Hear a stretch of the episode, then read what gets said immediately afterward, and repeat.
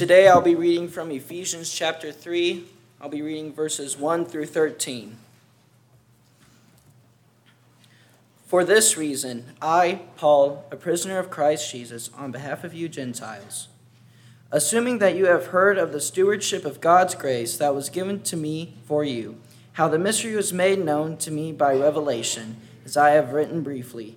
When you read this, you can perceive my insight into the mystery of Christ, which was not made known to the sons of men in other generations, as it has now been revealed to his holy apostles and prophets by the Spirit.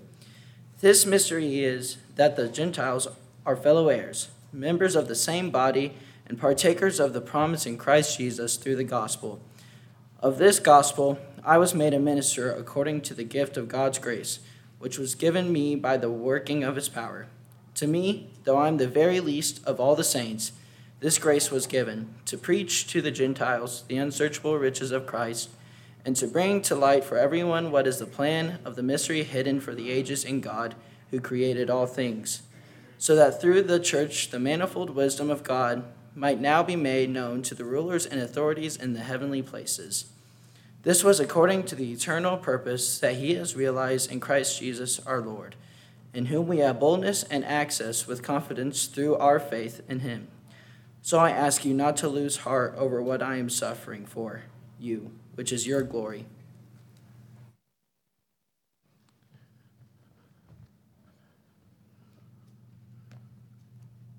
Glad to see everybody here today and appreciate the opportunity I have to present part of God's Word to you. Thank Grayson for that reading. And we're not going to cover all of those verses this morning. We're going to cover verses 1 through 6 for the most part.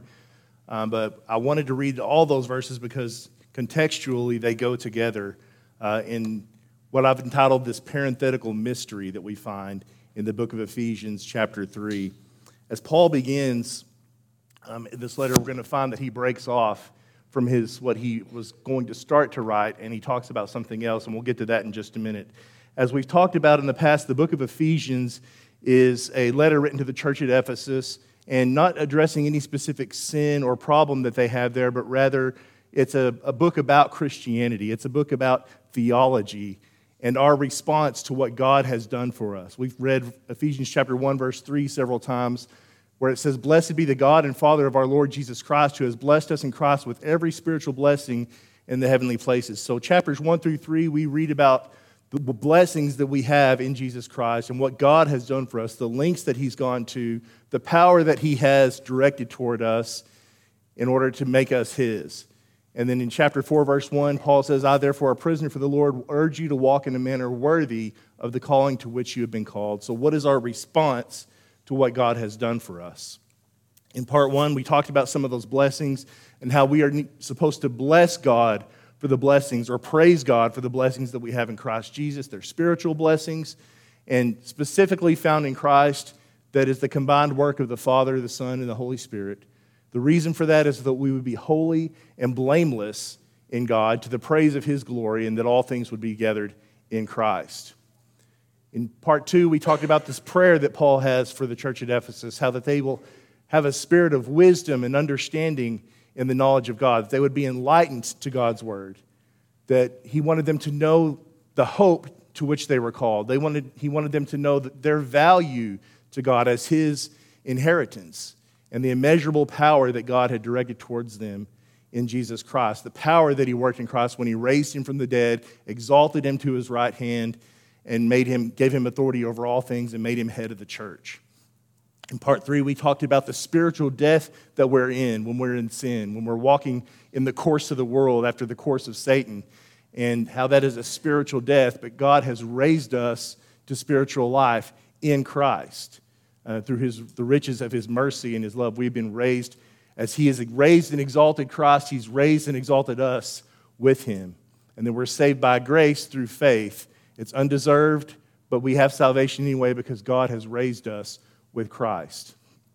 In part four, we talked about how the fact that we, and he's specifically talking to Gentiles at this point, they were separated and alienated and strangers and without hope, but they've been brought near by the blood of Jesus and how Christ is our peace, how the Christ made peace between Jew and Gentile, and he made peace between God and mankind, and how we've all been brought together into the household or family of God. And this is particularly important this morning.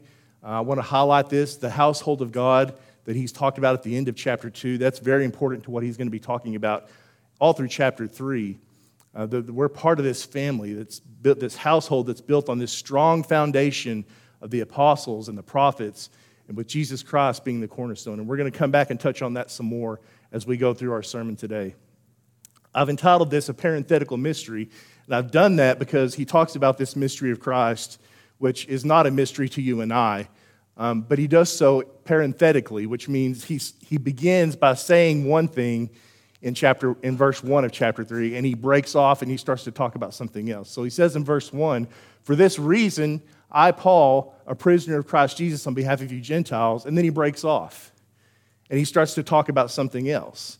And he doesn't pick this up again. So for, for 12 verses he talks about something besides what he was originally going to talk about. And we know that because he comes back to the same phrase for this reason here in chapter in verse 14 he says for this reason I bow my knees before the Father. So, whatever the reason was, and we are going to talk about that, he wanted to, to bow before the Father in prayer, but he breaks off that thought and he talks about something else for 12 verses. And that is for this week and the next time, we're going to talk about those 12 verses and what he's talking about in that parenthetical statement. And so I want, I want to highlight that because it's important to be able to understand what Paul's saying uh, if you're familiar at all with Paul's writings, he does this all the time. Um, sometimes it's, it's, not as long as this, but this is a, literally a 12 verse parenthetical statement that we, that we want to go through and make sure we understand that and why he decided to break off and talk about that. So let's talk about this reason, for this reason that he talks about, and why he decided to break off. For this reason, and the reason is found in the previous chapter, chapter 2 at the end, relating to this household of God that I mentioned was very important. So then you are no longer strangers and aliens, but you are fellow citizens with the saints, members of the household of God. That's the reason. The fact that Jew and Gentile have been brought together into the household of God, the fact that we are now fellow citizens with the saints, members of the household of God, this household that is built on this foundation of the apostles and the prophets, Christ Jesus himself being the cornerstone in whom the whole structure, being joined together, grows into a holy temple of the Lord. Then immediately he says, For this reason, for this reason, I, Paul, a prisoner of the Lord, on behalf of you Gentiles. Then he breaks off. So he's praying this concept of the household of God, this concept of, of Jew and Gentile coming together into the family of God. That's why he said, I want to bow my knees to the Father and pray. And we're going to get to that prayer eventually. But first, we need to decide why he decided to break off here. And I think the reason for that is found in the latter half of the first verse, which is when he says, I, Paul, a prisoner of Christ Jesus. Paul was a prisoner in Rome at this time. And as we consider that, I don't know whether or not all of his audience knew that. Maybe some of them did know he was a prisoner, maybe some didn't. This is the first time in Ephesians he's mentioned the fact that he's a prisoner. But I want to notice how he phrases this I was a prisoner of Jesus Christ. And as sort of a, a rabbit trail, if you will, Paul didn't say, I'm a prisoner of the Roman Empire, or I'm a prisoner because the Jews put me here. He said, I'm a prisoner of Jesus Christ. And I submit to you this morning that even were Paul not in prison writing this letter, he would have still considered himself a prisoner of Christ Jesus. But this might have hit some of them hard and it might have specifically hit them hard when he says, on behalf of you Gentiles. So the Apostle Paul, this great man of God, this man who's taught us so much, who's risked so much of his own life, he's now in prison. And that's bad enough. But what he's saying here is, I'm in prison because of you. Because of you Gentiles, I'm in prison. And I think that that caused him to break off and to say, you know what, this might discourage some people. I might say this, that I'm a prisoner because of you, and I need to explain myself a little bit here. You know, Paul was a prisoner because of the Gentiles. We read in Acts chapter 21, this is sort of the beginning of the end, if you will, of Paul, Paul's ministry, because this is the point at which he was taken by the Jews and he be, began to be questioned by the Romans, gone through the system as he made his way from Jerusalem to Rome. This is where that begins. In verse 27 of Acts 21, it says, When seven days were almost completed, the Jews from Asia, seeing him in the temple, stirred up the whole crowd and laid hands on him, crying out, Men of Israel, help. This is the man who is teaching everyone everywhere against the people, against the law, in this place. The place he's talking about is the temple. So here's Paul. He's just returned to Jerusalem after his third missionary journey. Uh, we remember the, the tearful farewell that he has with the elders at the church at Ephesus, which is very much related to the book we're talking about, obviously.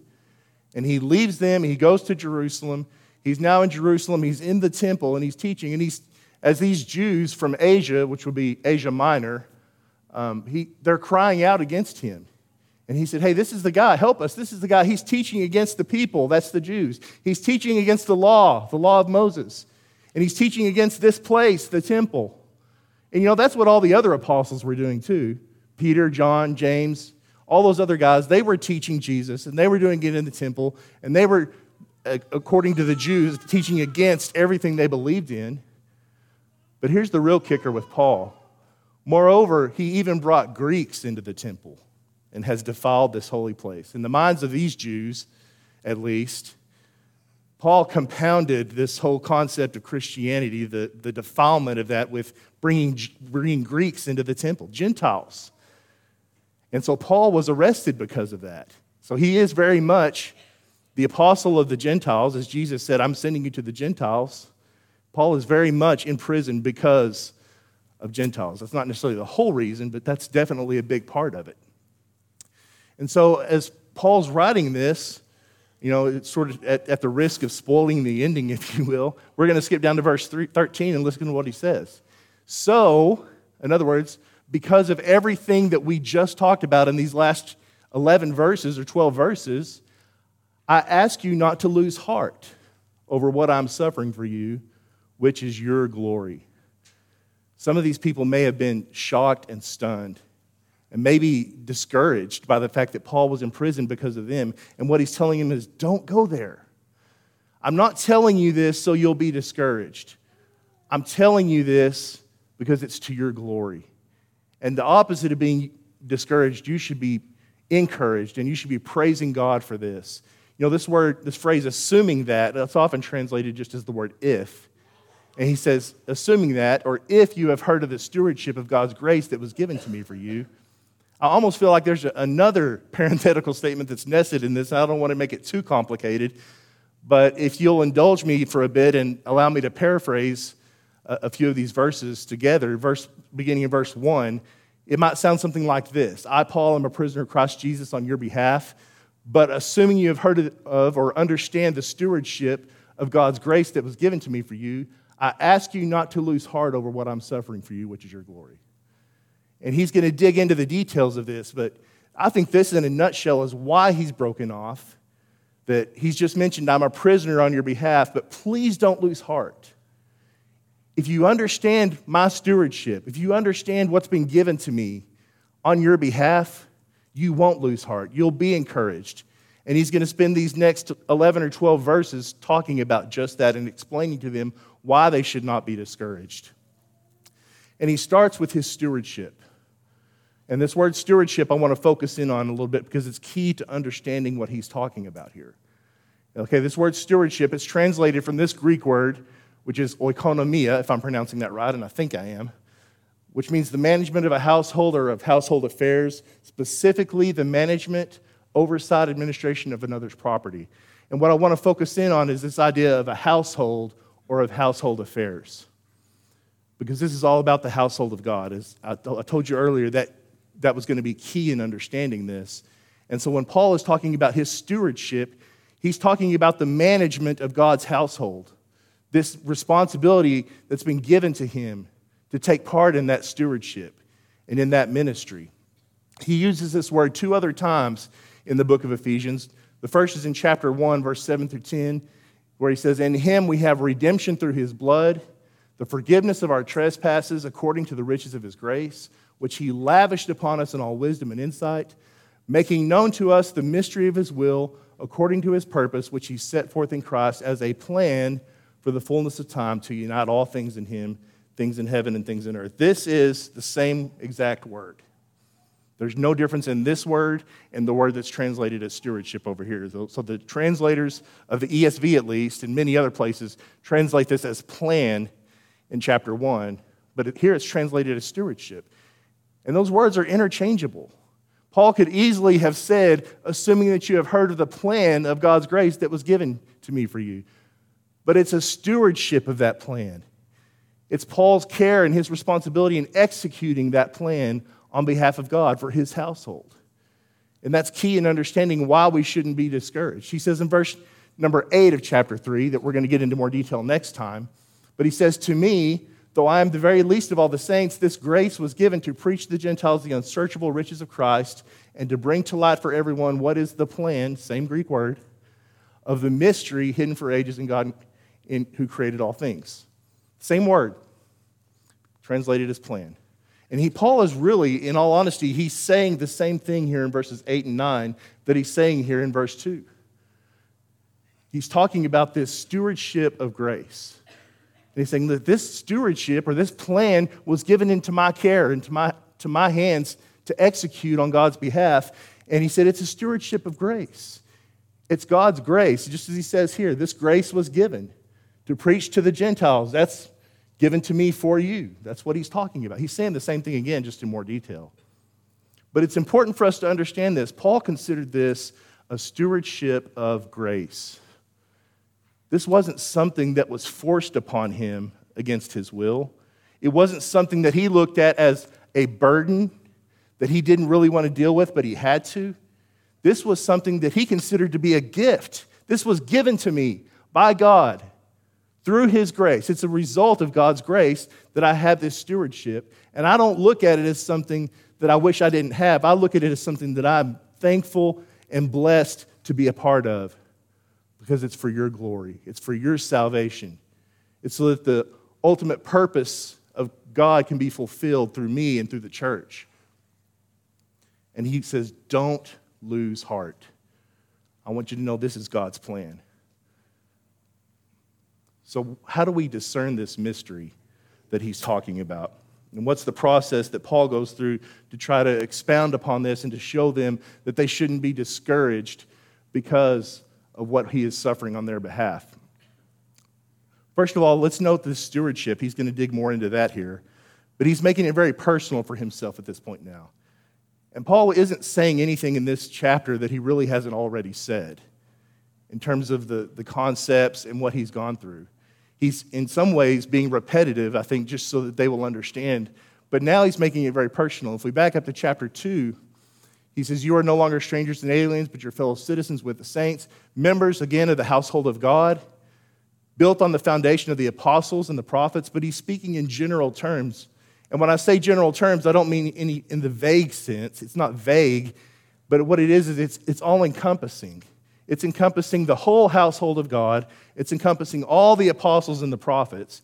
And what he's doing now, he's bringing it down to his personal stewardship, his personal ministry, and, and his relationship specifically with the Gentiles at Ephesus. And so he says in verse 3 how the mystery was made known to me by revelation. As I have written briefly, when you read this, you can perceive my insight into the mystery of Christ. And so he's bringing it to him personally in relationship to the Gentiles that he's writing to at Ephesus. And he's doing them to show that, again, this is the stewardship that I've been given, and don't lose heart because of this. And so he talks about how it was revealed to him, how the mystery was made known to me by revelation. How did Paul receive the knowledge of this so called mystery that he's talking about? How was it given to him? It was given to him by revelation. We read in Acts chapter 26. Paul is recounting his own conversion, and as Jesus appears to Paul and talks to him, listen to what he says. He says, Rise and stand upon your feet, for I have appeared to you for this purpose. What was the purpose that Jesus has appeared to Paul for? To appoint you as a servant and a witness. A witness to what?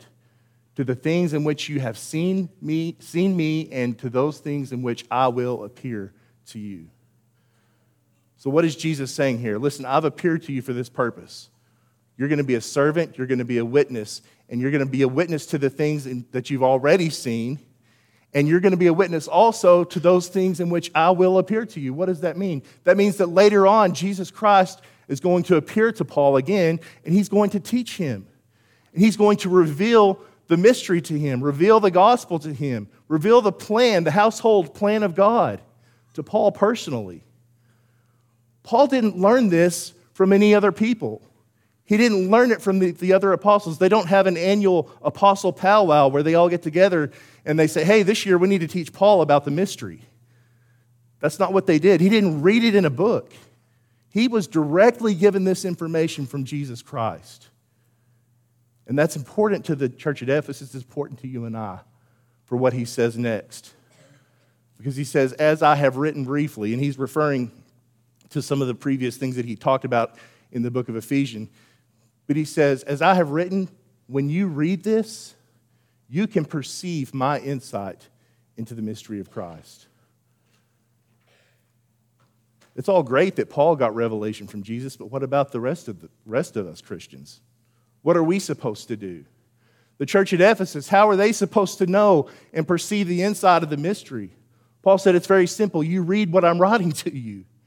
I've received this from revelation from Jesus, and I'm writing it down. And guess what? You can read it. You know, in chapter one, when he prayed that prayer for them, for them to have their, their eyes opened, the spiritual eyes opened, he says that the God of our Lord Jesus Christ, the Father of glory, may give you the spirit of wisdom and revelation. We talked about how that was, there wasn't anything miraculous or supernatural about this concept. He wasn't praying that Jesus would appear to each one of them and give him the same revelation that he gave Paul. What he was praying for is that you will be open and ready and willing to hear the word of God through my writings. In the knowledge of him, having the eyes of your heart enlightened that you may know. How are they going to know? How are they going to know what is the hope to which he's called you? How are they going to know what are the riches of his glorious inheritance in the saints? How are they going to know about the immeasurable power that God had directed toward them that believe? Because Paul was writing it down. He said, When you read what I write to you, you can perceive my insight. He knew that this miraculous revelation wasn't going to happen for everybody. And that's why Paul, that's why the other writers of the New Testament wrote them down. So that now we have the fully revealed Word of God in our hands today. If you're waiting for some miraculous revelation in your own life, if you're waiting for Jesus to appear to you, if you're waiting for an angel to appear to you, if you're waiting to have a dream that tells you what you need to do to your life, might I suggest to you that you don't hold your breath because you're going to be waiting the rest of your life when it's already right here. Pick it up and read it. That's what Paul told the church at Ephesus to do, and that's what we need to be doing today. God's mystery was revealed to Paul. Paul wrote it down. We read it, we perceive and understand. It's that simple. It's not complicated. And speaking of being not complicated, what do you think of when you see the word mystery? Paul talks about this mystery of Christ. What are we talking about here? Are we talking about something that's difficult to understand and it's complex and complicated? Only somebody with a doctorate in divinity, only smart people can understand this? I hope that's not the case because I'm not a smart people. I said that on purpose, Nancy. I'm not a smart person. And what Paul is revealing to us is not complicated. And he's going to tell us exactly what he means by mystery. He says, The mystery of Christ, which was not made known to the sons of men and other generations, that has now been revealed to his holy apostles and prophets by the Spirit. That's all we're talking about here. We're talking about the revealing of information that had been hidden or partially hidden in the past. And it's funny because I read several commentaries as I was going through this study, and almost without fail, the, the commentator would say, This isn't like the mystery you think about when you read a mystery novel or watch a mystery movie. And maybe I'm way off base, and maybe I need to check myself, but I think that's exactly what this is like. And I don't, uh, maybe you can set me straight if I'm wrong, but you know, think about when you read a mystery novel. I've done that before. And as I go through the early chapters of that mystery novel, I know the author is laying breadcrumbs. I know the author is giving me clues and, and, and foreshadowing. I'm just not smart enough to see it at the time. But when I get to the end of that novel, guess what? I have all the information. And I'll go, oh, I see. I know what they were doing now. And if I go back and read that book again, guess what I'm going to see? I'm going to notice the breadcrumbs. I'm going to notice the clues because I've got all the information now. And that's exactly what Paul is talking about here. It's not something complicated, it's simply information that was not made known in the past and has now been made known in the present. And we read about this concept in the book of Daniel, chapter 8. Uh, Brother Carey the other night alluded to the fact that we're going to be going through the book of Revelation, hopefully at some point this time, uh, at some time this year. Uh, we're hoping that happens. But when and if that happens, we will be talking quite a bit about the book of Daniel and how it relates to Revelation. And part of that process is what Daniel sealed, John revealed in the book of Revelation. In Daniel chapter 8 specifically, Daniel has been witnessing this vision that God is giving him. And this vision relates to the earthly kingdoms that would follow Babylon, Medo Persia, Greece, Rome. And specifically in chapter 8, at the end, towards here, where he makes this statement, he had been witnessing uh, the, the vision about Greece and how Greece would rise and fall. In verse number 26, it says, The vision of the evenings and the mornings that has been told is true. But listen to what he's told. But seal up the vision, for it refers to many days from now. Daniel was told to seal up the words of the vision. In other words, he was told to write it down, but he said, seal it up. Don't worry about it now. Why? Because it happens many days from now, and as it turns out, many hundreds of years from now. Why was he not to worry about it? Because, Daniel, you can't do anything about it. You're not even going to witness these events. This isn't for you, this is for God's people down the road, so seal it up. And look at what he says in verse 27 I, Daniel, was overcome and lay sick for some days. Then I rose and went about the king's business, but I was appalled by the vision and I did not understand it. Daniel didn't understand the vision, probably never did. And that was okay because he didn't need to. But you know what? Now, what we can do? We can read through history. We can read through secular history, history, the writings of, of Josephus and other historical writers, and we can see what happens with the rise and fall of the Medes and the Persians, the rise and fall of Alexander the Great in, in Greece, the rise and fall of the Roman Empire. And what we can do is we can lay that alongside the prophecies we read about in the book of Daniel, the book of Revelation, and we can have the mystery revealed to us because it's not hidden anymore. It's now been revealed. And that's exactly what Paul was talking about. We want to make sure, though, we don't misunderstand what he's saying here. Because just to skip ahead a little bit, verse 6, this mystery is that the Gentiles are fellow heirs, members of the same body. That's the mystery, that the Gentiles are saved in the church. But what is Paul saying here? Is he saying that the, that the Jews, the writers of the Old Testament, had no idea that the Gentiles were going to be saved? That's not what he's saying. Look at how he words this. The mystery was not made known to the sons of men in other generations, as it has now been revealed to his holy apostles and prophets by the Spirit. If you just read through this and say, well, it wasn't revealed uh, to, to, men in other generations, but it's now been revealed, you might come away with the idea that, that the Jews had no idea that the Gentiles were going to be saved. But he's not saying that. He's saying this mystery has not been revealed in the past as it has now been revealed. In other words, in its fullness, in its completeness, in its clarity as to how the Gentiles would be saved. And we could read multiple scriptures that talk about it, but we're just going to read one today. In Isaiah chapter 49, verse 6, this is God speaking to Isaiah, and he says, It is too light a thing. In other words, it's not enough, Isaiah. It's, too, it's not significant enough that you should be my servant to raise up the tribes of Jacob and to bring back the preserved of Israel. It's not enough that just Israel is saved. What does he say? I will make you as a light for the nations that my salvation may reach to the end of the earth. Isaiah, it's not enough just for the chosen people of Israel to be saved. I want them all. I want all the people. I want everyone to come to me and receive salvation. And any Jew worth his salt would know this passage and know what it means. Surely they could understand this means that the Gentiles are going to be saved. And there are more passages we could read this morning that talk about that. But let's understand this. It wasn't hidden from the Jews that the Gentiles would be saved.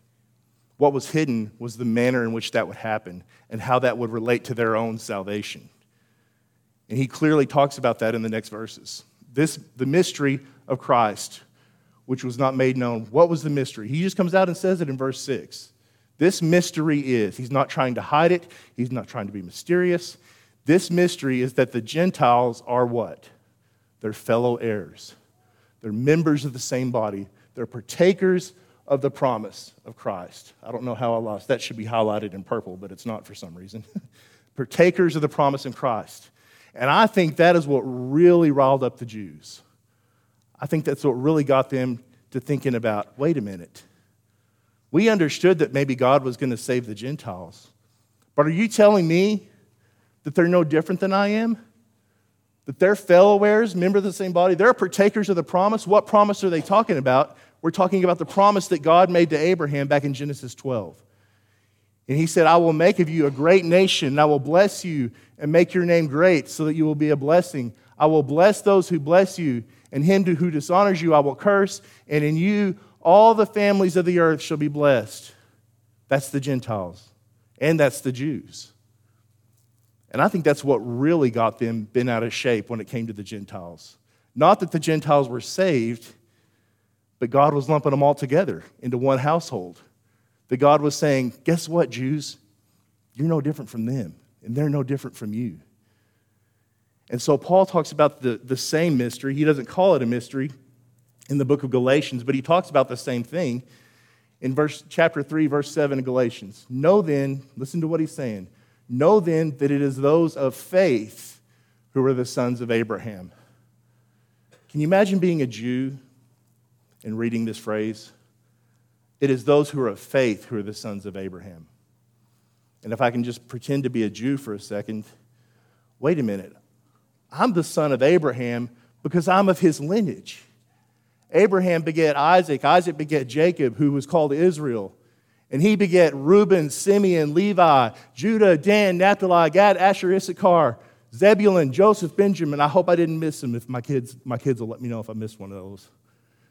But if I'm, if I'm a Jew, if I'm a son of Abraham, it's because I'm, a, I'm of Abraham's lineage, right? No. Paul is saying through the Spirit, know then that it is those of faith who are the sons of Abraham. Your Judaism means nothing with regard to being a son of Abraham.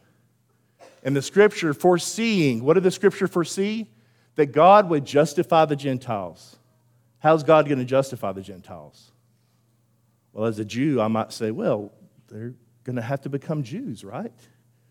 They're going to, they're going to have to, uh, the, the men are going to have to be circumcised. Uh, they're going to have to become proselytes. They're going to have to start observing the Sabbath.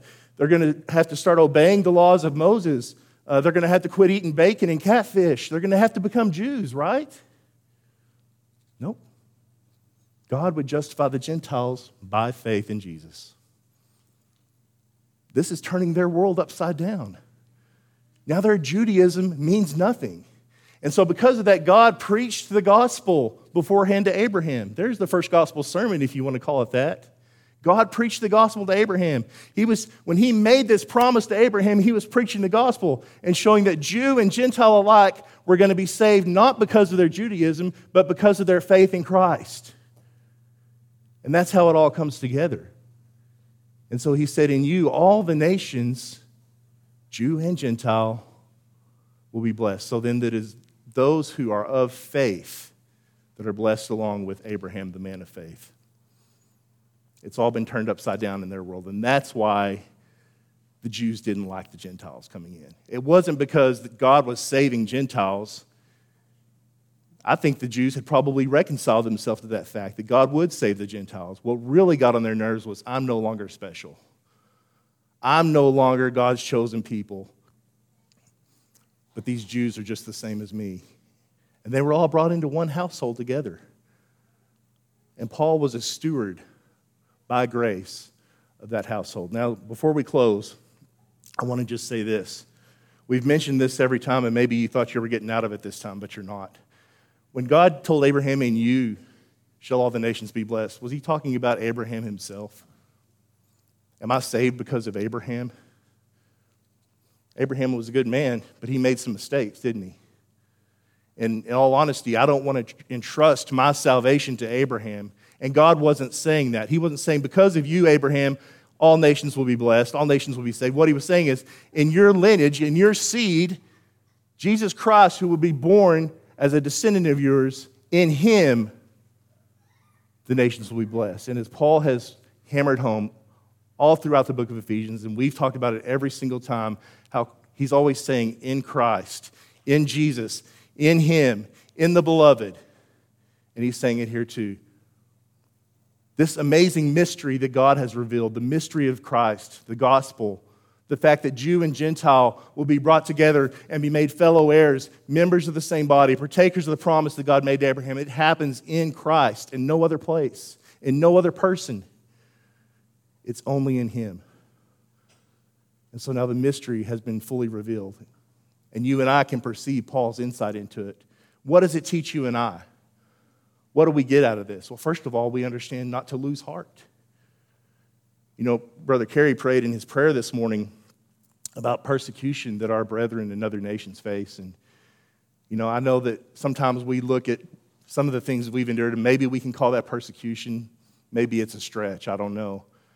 As I look out onto the like the political landscape and the, the things happening in our nation right now, you know, wisdom, a little bit of wisdom that I've received in almost 46 years, and just knowing how things go and reading the scriptures, maybe some of that persecution is heading our way. I don't know. I'm not making any prophecy or prediction about that, would not dare to presume to do that. But regardless, if that happens, if we or the people that we love eventually are persecuted, put in prison, suffer for the cause of Christ, become a prisoner of Christ Jesus, that is not something to lose heart over. Indeed, we can look at that and know that is the plan of God. That's His household plan. That is something that we can rejoice in and take comfort in to know that the gospel is being preached, that souls are being saved, that God is being glorified. And don't lose heart over that, but rather be encouraged that the gospel is being preached. We have the fully revealed mystery. It's not a mystery to you and I. We've, we've got to the end of the book. We know how the story ends. We know what we can have in Christ Jesus. And so, what do we need to do with that? We need to read it and we need to understand it and perceive the insight that the writers of the New Testament and the Old Testament had into the mystery of Christ. This is the story of Jesus. You know, I've got a stack of books on my bookshelf at home in drawers. Who knows how many different places. I know some of you can relate to this. A friend says, Hey, you need to read this book. And maybe it's a work of fiction, maybe it's some kind of political book, nonfiction, or history, or maybe it's a, a religious book, Christian book that somebody's written. You need to read this. And maybe I'll go and I'll open the book and I'll read a couple of chapters, and then it sits on my shelf and I don't ever touch it again. We can't afford to do that with this book. We can't afford to let this book sit on the shelf. Everybody in this room has a Bible. If you don't have a Bible in this room, please come see me after church and we'll get you a Bible. Everyone has a Bible and can have one. If you have a smartphone, you can download it for free on your smartphone. If you have a computer, you can get to it by downloading it or going to some website that has the Bible. And we cannot afford to let this thing collect dust, either real dust or virtual dust, because within it, the mystery of Christ is revealed. This book is about the story of Jesus. The whole book. It's about the story of God's plan for his household. But if we don't read it, we can't understand it. And what a blessing we have that we can read this and we can obey the gospel. That gospel that God preached to Abraham when he made that promise that gospel that Paul was preaching to the church at Ephesus, that he preached to the church at Galatia, that he preached to the church at Philippi, that he preached every single place he went. Obey the gospel. It's only found in Christ. And the only way to get into Christ is through the gospel. And Paul said in Galatians, as many of us have been baptized into Christ, have put on Christ. If you want to be in Christ, if you want to put on Christ, the only way to do that is through the waters of baptism, through faith in the working of God. And be a part of that stewardship. Partake in the stewardship of grace that Paul had. You know, Paul made it very personal for himself, as we talked about. He was the apostle to the Gentiles. Jesus said, I'm sending you to the Gentiles. He was arrested because he was preaching the gospel to the Gentiles. But you know, you and I need to take part in his stewardship as well. We can't just look at the scriptures and say, well, that was just the, Paul's job or that was the other apostle's job, or that's the elder's job, that's the evangelist's job. Each one of us is a member of the household of God, and as such, we are all partakers in the stewardship, God's plan for his household. And we need to be executing that plan. And I don't know where you find yourself this morning. Maybe you've never obeyed the gospel. Maybe you've never submitted to Christ in the waters of baptism. What are you waiting for? All of this you can be a part of the forgiveness of sins, the blessings of being part of God's family and His household.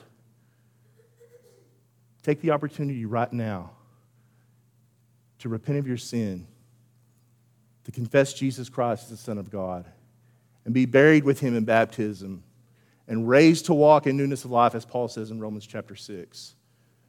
Become a member of the family of God and take part in the stewardship of sharing that gospel with everyone that we can. If you want to do that, if you need the prayers of the church, please come have a seat on the front row while we stand and sing.